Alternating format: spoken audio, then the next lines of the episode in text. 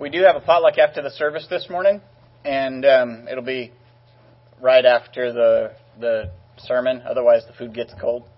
So uh, we'll be eating up here, and so we'll just set some tables up and uh, bring all the food in, and some of it's downstairs, staying warm or cold or whatever, and and um, we will. You're welcome to stick around for the potluck if you uh, if you can do that. We would love to have you. Isaiah chapter 55, and we're going to read verses 1 through 13 in a moment. Our text today is in that book of prophecy that shadows the content divisions of the body of Scripture, the entire body of Scripture. Um, I know that the chapter divisions were added later. The verse divisions were added later after the inspired writings. Um, but to me, it has always been a significant thing that Isaiah so closely models the pattern of all of Scripture with its 66 chapters. Um, Isaiah is considered to be the, by many, to be the greatest of the Old Testament prophets. And in the first 39 chapters of his prophecy, Isaiah gives a generally powerful sense of judgment and glory that is reminiscent of the 39 Old Testament books.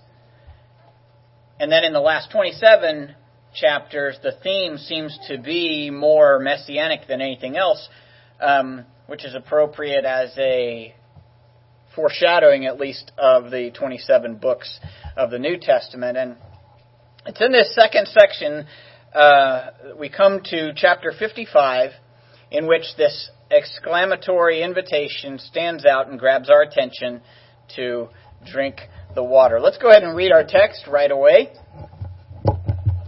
Isaiah chapter 55, we're going to be reading verses 1 through 13. Ho!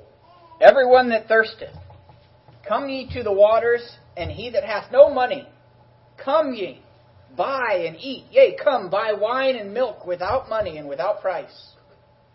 Wherefore do ye spend money for that which is not bread, and your labor for that which satisfieth not?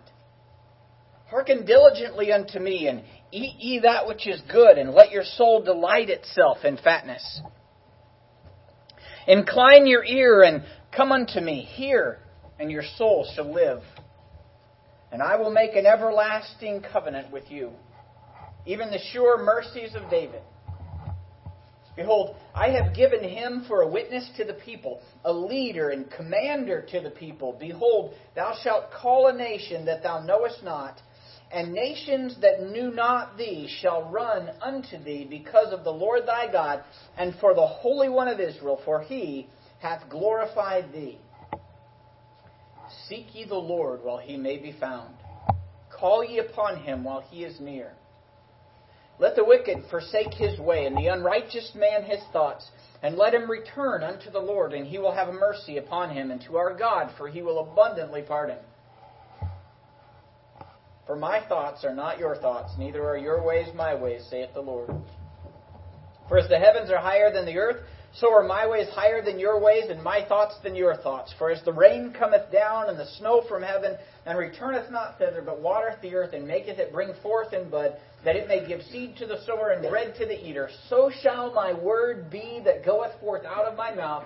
It shall not return unto me void, but it shall accomplish that which I please, and it shall prosper in the thing whereto I sent it. For ye shall go out with joy, and be led forth with peace. The mountains and the hills shall break forth before you into singing, and all the trees of the field shall clap their hands. Instead of the thorn shall come up the fir tree, and instead of the brier shall come up the myrtle tree. And it shall be to the Lord for a name, for an everlasting sign that shall not be cut off. Let's pray. Heavenly Father, thank you for this passage from the prophecy of Isaiah that does so powerfully invite us to the refreshing water of the Word, and does so powerfully um, challenge and invite the lost to the living water of Jesus Christ. God, if there is someone here today that has not yet come to that place in their heart where they recognize their deep thirst for a Savior, I pray that they would find one in Jesus Christ today. For those of us, Lord, that have been in your family for a while, help us to realize the necessity of returning to the water of the Word on a regular basis, that we might be better servants of Thee. We ask all of this in Jesus' name. Amen. This passage really springs like a, a, fountain of living water from the pages of the Old Testament. It's reminiscent of the invitation of Christ on that great day of the feast as recorded by John. In that last day, the great day of the feast, Jesus stood and cried, saying, If any man thirst, let him come unto me and drink. You can see from this text and from Christ's own invitation that the water to which we are encouraged to come is none other than Jesus Christ. From this New Testament record, we see that Jesus is the water to which he invites the Jewish feast goers, and, and so he is also the water to which Isaiah invited the people of Israel in the Old Testament, and He's the water that this world needs as much today as ever before. This water of salvation that Jesus is, is the water that you need. If you drink of this water, the Bible says you will never again need salvation. Because this is a one time draught of our thirst. If you've ever enjoyed the water of life, there's there's another kind of uh, of water that you need on a regular basis once you have once you drink of the water of life. And our text uh, clearly points that out in the last part of the text. It refers to the water of the Word that goes forth from the mouth of God, and, it, and as it is sent forth like rain to accomplish, it always accomplishes what he sent it forth to accomplish. This is the the water of the word, and it mean it, it's the means by which we are cleansed in life, and the water it, it, it's that water that we need for refreshing when we're struggling through a drought in our own uh, lives. And quite frankly, to splash around in the same waters by which we learned of salvation is one of the greatest joys of the Christian life. We're called in our text to come to the waters. And from this I find our imperative for the day. Every person must drink the water. Every person must drink the water. We see um, uh, what God means by this that we are to drink the water of salvation and the refreshing water of the Word. And I want to challenge you today to analyze your life and find out yourselves Am I drinking the water the way God has commanded me to do so? In our text, I see the motivation and the practical instruction for obeying this command as well. Um, I know that's a familiar pattern for you, and we'll follow that pattern today. We begin in verse 1 with the, the first motivation for drinking the water of salvation as well as the refreshing water of the Word. And quite frankly, the the um, the motivation is the same for both, and that's the same reason that you drink regular water as well. You're thirsty, right? I mean, you can see it right there in verse one. It says, "Ho, everyone that thirsteth, come ye to the waters." I, I think uh, I think it's important to recognize this as a motivation and not deny our thirst for the water of the Word or for the water of salvation in Jesus Christ.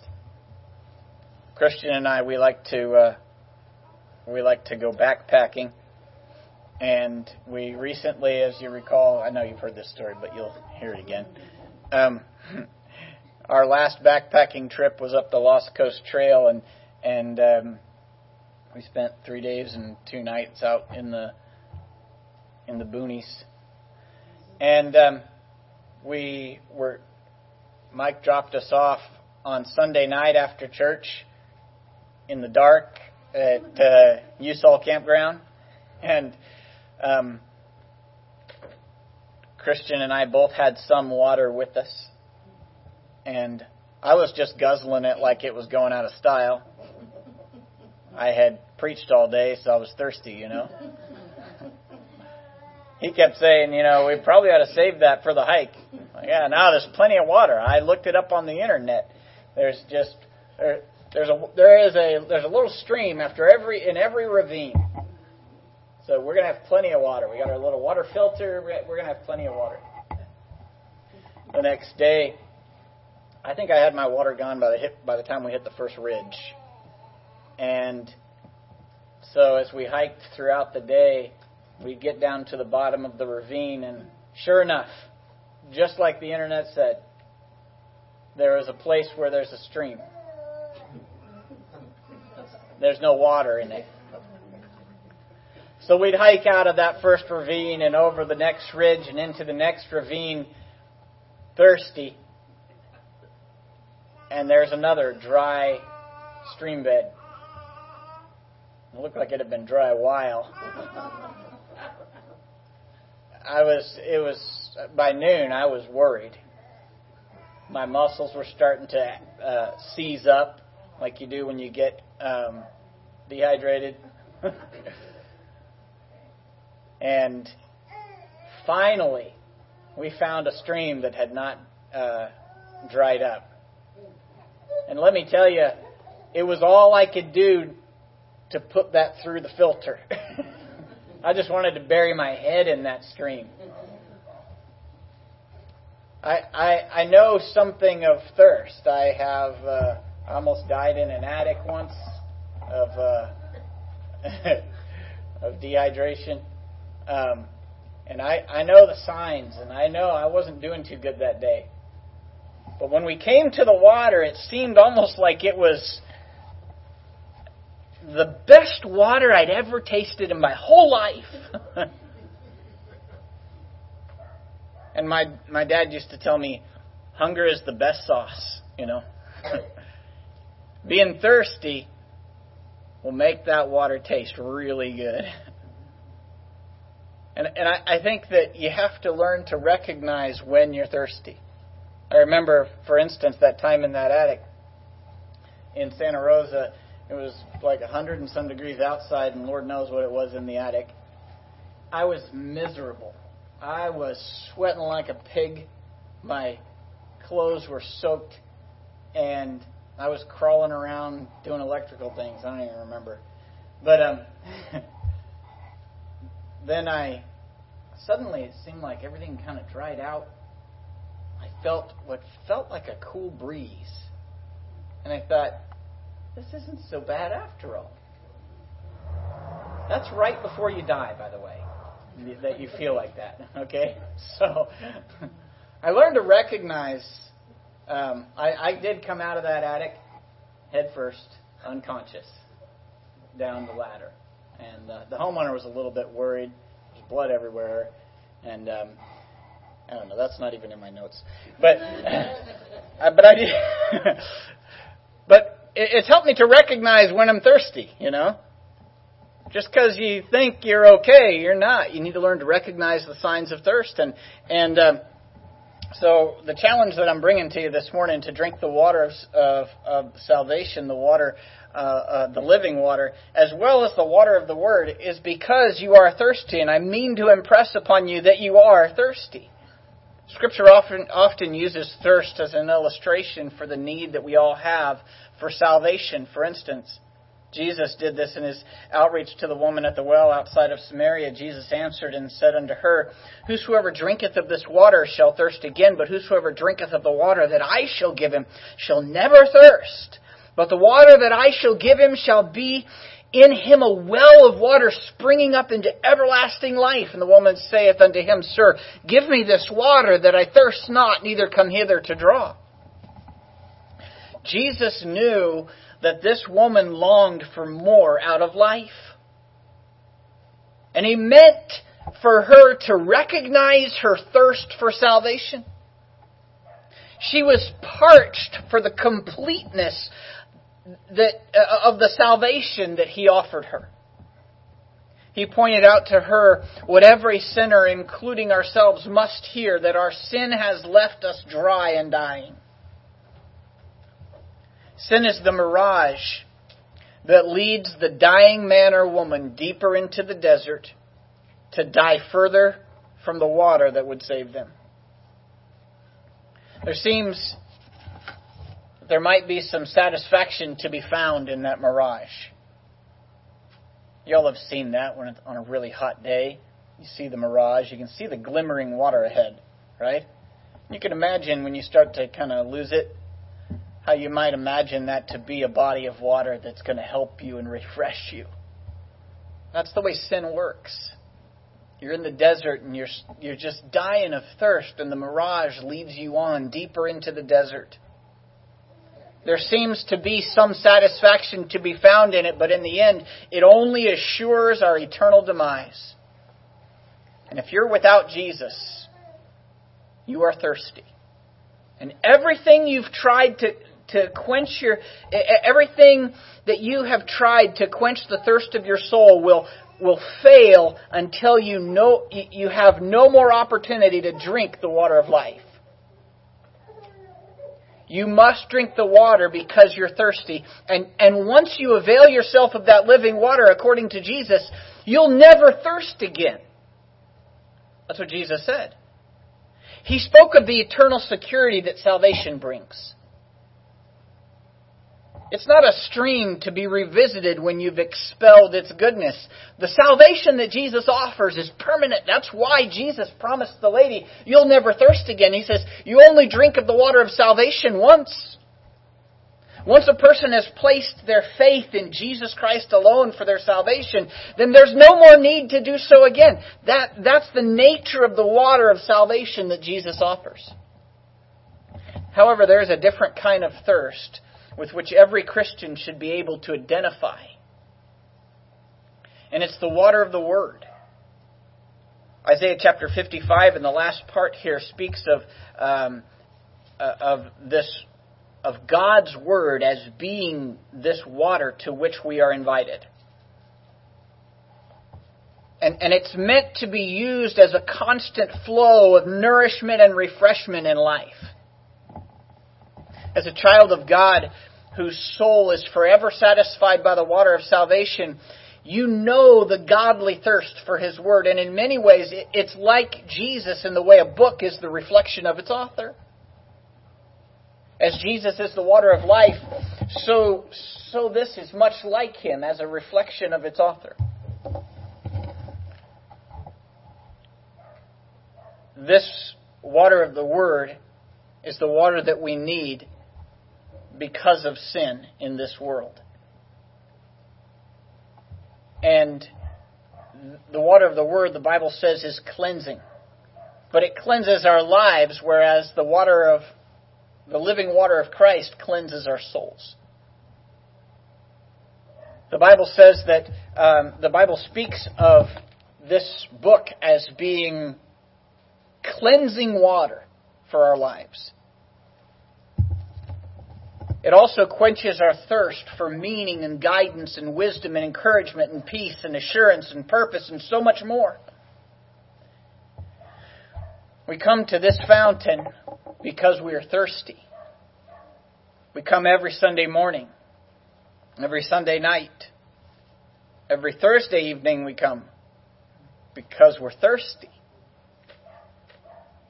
Every day in our own private walk with God, we come to this book and we drink the water, and we do it because we're thirsty. Don't pretend that you don't need it. Don't drink the brackish water of the world in hopes of replenishing what only the water of the Word can provide. Drink the water because you are thirsty. This leads us to the second motivation in the text, and we find it in the very next verse. It's in verse 2. Wherefore do ye spend money for that which is not bread, and your labor for that which satisfieth not? Hearken diligently unto me, and eat ye that which is good, and let your soul delight itself in fatness. Let me tell you why we should drink the water of the Word and the water of salvation, and that is because nothing else will satisfy. There's nothing else in this life that is going to satisfy you the way this book will. I mean, there are things that are attractive, but there's nothing that'll satisfy you like this book. So much energy goes into things that don't satisfy. Our text speaks of bread. You see that? It says, Why do you spend money for that which is not bread? Our text speaks of bread for which the reader has spent good, hard earned money, only to find out that it's not bread at all. I remember once being sorely disappointed in an apple that I thought looked so delicious. We were at Grandma's house in Lytle Creek up in the San Bernardino Mountains. And I had been playing hard in the outdoors, and I came into the house to see that big, beautiful apple sitting with other types of fruits in a bowl on the living room coffee table. I was a bright kid. Upon reaching out to take hold of that juicy apple, I soon discovered it to be a hollow piece of plastic and not refreshing at all. And such is the disappointment of the person that tries to satisfy themselves with any means but Jesus and His Word in an attempt to quench the thirst for salvation or the ongoing refreshment that we all need in life. Look at verse 2. It says, Wherefore do you spend money for that which is not bread? You, you're, you, you are making expenses in life. Lots of energy. Putting your hard earned money and work into securing things that don't satisfy the way you thought they would. You ever bought something that just seems so awesome, like this is going to change my life? Until you get it and realize this is not what I thought it was. It's almost like they were just trying to sell it. Um, so, I'm not looking at anyone. Perhaps, perhaps,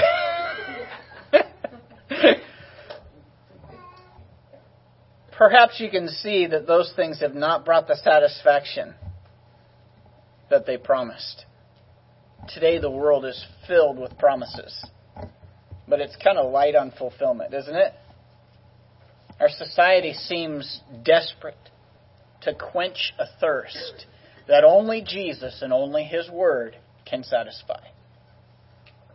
You see people every minute or so checking some sort of electronic device. The iPhone has made it so much easier to, to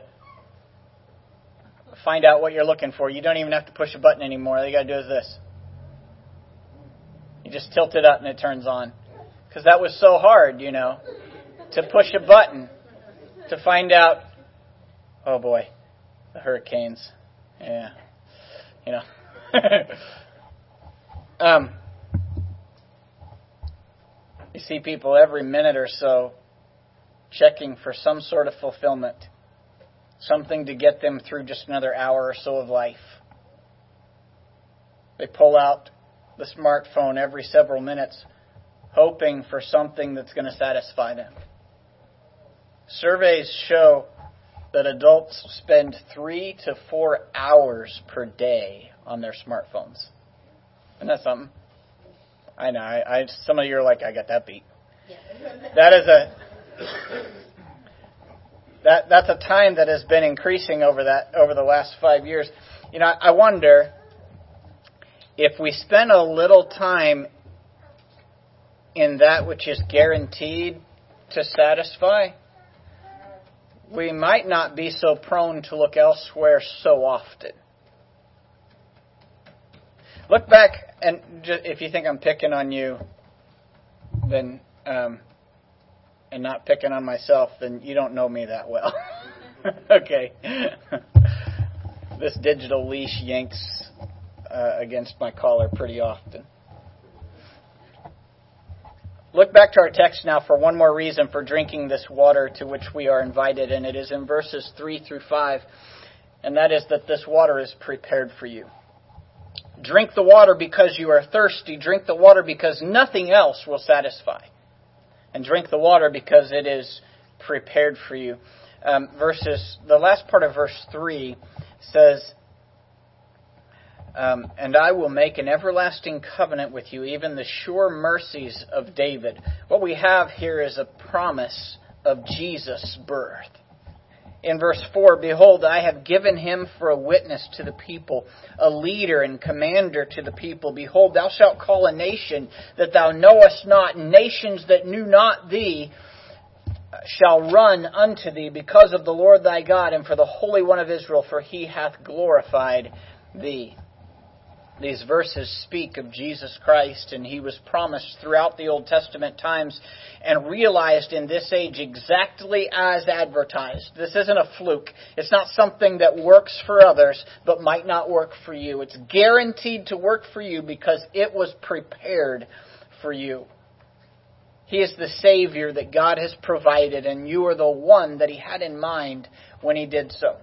Look at verse 5. You can see it speaks of how this Jewish Savior was meant for the whole world. He was prepared for you. And you are part of the nations that he predicted would run to him for satisfaction and he would quench your thirst. So now we look for practical application of this command and we seek the direction for obeying this command to drink the water. We see that this command to drink the water is twofold. One, for those who have not accepted Jesus Christ as their personal Savior, the command is to come to the living water and accept Jesus Christ as their personal Savior, to drink in that way that they would never thirst again. And for the child of God, to those who have uh, uh, partaken of the water of life, for the child of God, this is a command to drink the water of God's Word on a regular basis because you are thirsty, because nothing else is really going to satisfy you in life, and because the Word of God is clearly and specifically prepared for you. So how can we do this? How can we obey these commands? And the first one we, the first um, instruction that we see to this end is in verse three. Look back. Um, we're in Isaiah 55, and just the first part of verse 3 says, Incline your ear. Everyone do that for me. Incline your ear. It's like, it's, it's like a bird does when he's listening. Right? Incline your ear. That's, that, that's what it's, that's saying. Um, Incline your ear and come unto me. Hear, and your soul shall live. Isaiah sounds like any old time prophet or modern day preacher that means only to introduce people to Christ and His Word. Listen, listen to me, he says. I've got something important to say that's going to give you life. If you are thirsty and you want what God offers in the way of refreshment, it's going to take some listening. Listening is one of those soft skills that is being eroded by a society that is obsessed with self. I don't want to get too far into the weeds at the end of my sermon, but I, I, I have studied how society has changed. And one of the changes that we, we see very evident in our society is this erosion of soft skills. The ability to listen is one of those. And it is quite frankly because we are obsessed with self. We have, we have been convinced over the years that we are the most important person in the world. And what we think and feel is to be respected above anything anyone tells us. And people tend to drift away after the, just the first few lines, already looking to add their piece. I mean, you, you know how this works. I'm a part of this culture too. All right, so I recognize, I recognize, I recognize this uh, erosion of the ability to listen. There's little respect for an outside truth anymore. And this may sound a little geeky from a sociological perspective, but it's true. People are convinced that their feeling or thought has equal weight with whatever is being said. And their truth, their truth, that's a, a, a relatively new term over the last 50 years or so, is, is I've got my truth and you've got your truth, right? Um, which completely uh, erodes the entire idea of truth, but their, but their truth can actually modify what they're hearing in a way that's profitable, and they're convinced of this. This tends to erode relationships because it's based on such an overdeveloped sense of self-admiration that there's little room left for the respect of an out, outside truth or someone else's feelings. When it comes to benefiting from the water of salvation, the effect is like this. God's word begins to relate the truth about the sinfulness of man, and the hearer just immediately starts to check out. Adding, at least mentally, the exception that they are not as bad as most. And in doing so, they miss the part about everyone falling short of the righteousness of God. God's word goes on to describe the one and only way of salvation through Jesus Christ, and the hearer checks out again adding what they feel to be true that there are a lot of religions in the world and Christianity is just another one. And I can tell you're a big fan of it, so I'll let you continue. But uh, you know they have this little uh, addition to what's being said in their mind because they've lost the ability to listen.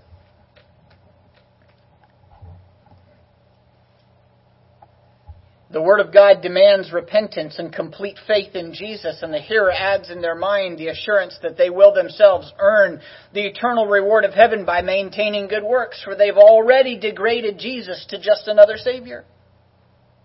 The problem, and just so you know, I'm coming out of the sociological weeds now, um, is that people have forgotten how to listen. Listen to him when he says, I am the way, the truth, and the life. No man cometh unto the Father but by me. Listen to that. Hear. Hear that truth. Don't, don't add anything to it. I am the way, the truth, and the life. No man cometh unto the Father but by me. For you to benefit from the water of life, you need to hear that.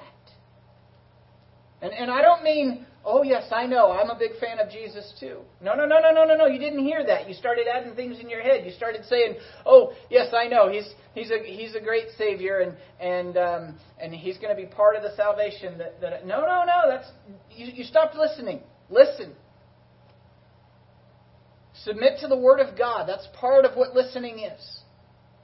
I am the way, the truth, and the life, and no man cometh unto the Father but by me. The first practical step towards drinking the water of salvation is to listen to His Word. Look now to the second step towards drinking the water that we also desperately need. Look at verse 6. Verse 6 says, Seek ye the Lord while he may be found, call ye upon him while he is near.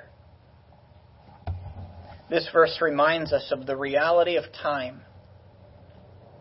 We understand that God is not bound by it, but we are. You know what that means? That the moment that has just passed will never be regained. And the opportunities in that moment you may never see again. We must act or lose opportunity. For the lost, this means that God will not always draw them to Himself. He specifically says this. The Bible tells us that God has great patience and He has great long suffering, but, but that God's patience is one of those few things about Him that is not everlasting. He makes this very clear. That He would not always strive with men. If you think that perhaps you'll wait until you are better suited for salvation than today, you may be missing your opportunity to drink the water. Do it now. Seek God early. If you are a child of God and you've not found the time in your life for daily refreshment from the Word, know this. And if it seems like I am just relating your thought processes, it's because I've used this excuse myself. All right? If you think, I am, I plan on reading God's Word every single day. I just need to get my life to the place where I can do that. Am I convicting anyone? Oh, yeah, I have been there. I know that thought process. But that time in your life when you are in a better position to study and learn from this book will never come. You must seek Him now. Seek Him early before anything else comes up. Sacrifice something. Make Him your priority. We have one more practical step here. It might be the hardest one, but it's clearly laid out in verse 7. Verse 7 says, Let the wicked forsake his way, and the unrighteous man his thoughts, and let him return unto the Lord. And he will have mercy upon him and to our God, for he will abundantly pardon. The thing about drinking the water is that you don't get to undrink it. You ever swallowed something and then thought, well, I really wish I hadn't swallowed that, and then tried to unswallow it? Yeah? See, that, that's the thing. The, the, the illustration is perfect because it, it is complete surrender. The whole illustration here is meant to impress upon us the need for repentance. For instance, and we have seen that this drinking the water applies to salvation as well as to reading the Word of God and getting our nourishment therefrom. And, and in salvation, this is required by Scripture to turn from our wicked ways in our embrace of the Savior. Repentance, the Bible says, is necessary for salvation. Otherwise, we're simply exhibiting a failure to fully trust in Him. In the application of His Word to our lives, I can tell you this that actually drinking the water of the Word is a step towards repentance. You cannot take in the truth of God's Word and live happily in sin. Anyone here ever tried that? Don't raise your hand. If you have tried to do so, your time in the Word will become a complete farce. A self defeating process by which you purposefully disallow it from nourishing your spirit. That, that, that's the thing about drinking the water as a Christian and recognizing your need for repentance as a Christian in life, repenting from sin in your life,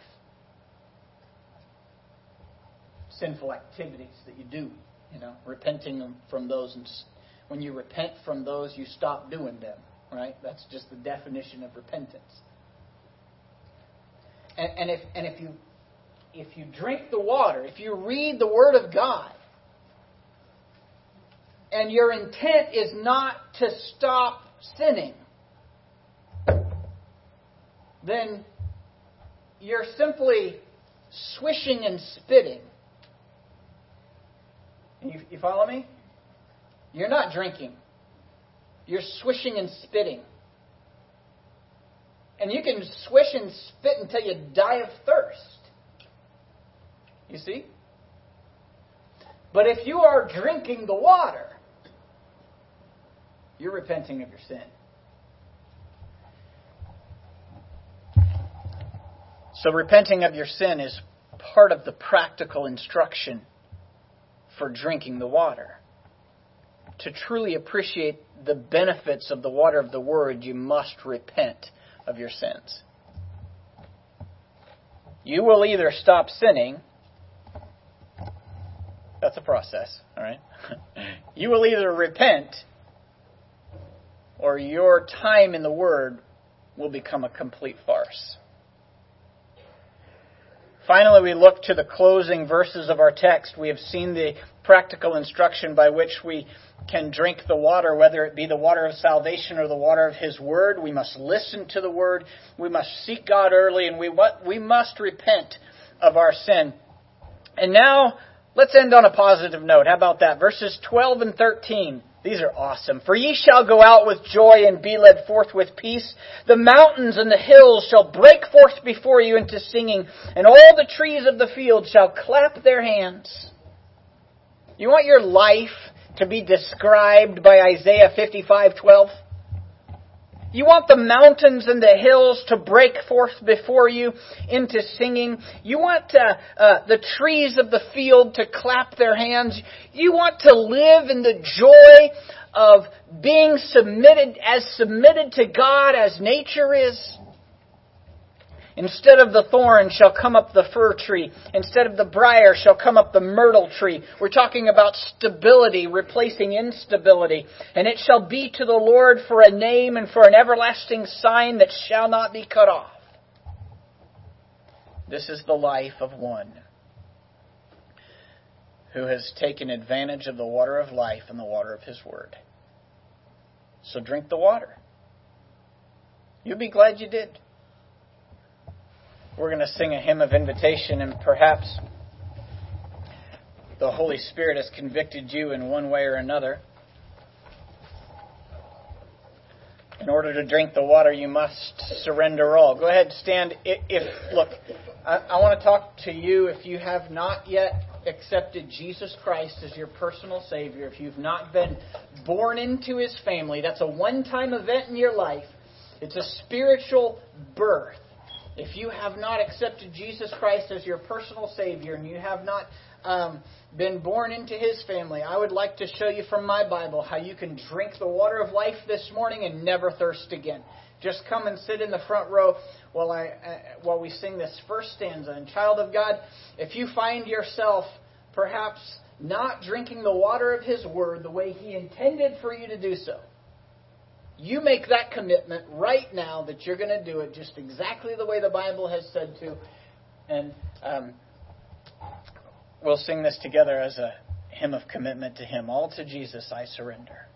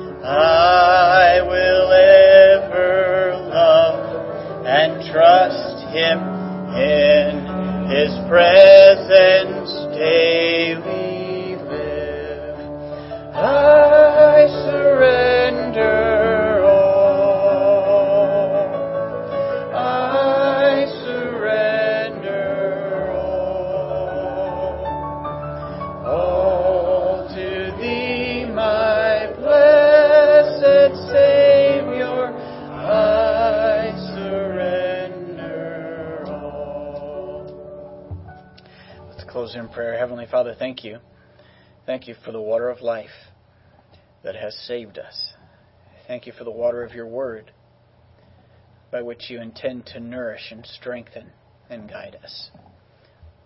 Help us all to determine that we will submit to you, surrender to you, and drink the water in Jesus' name.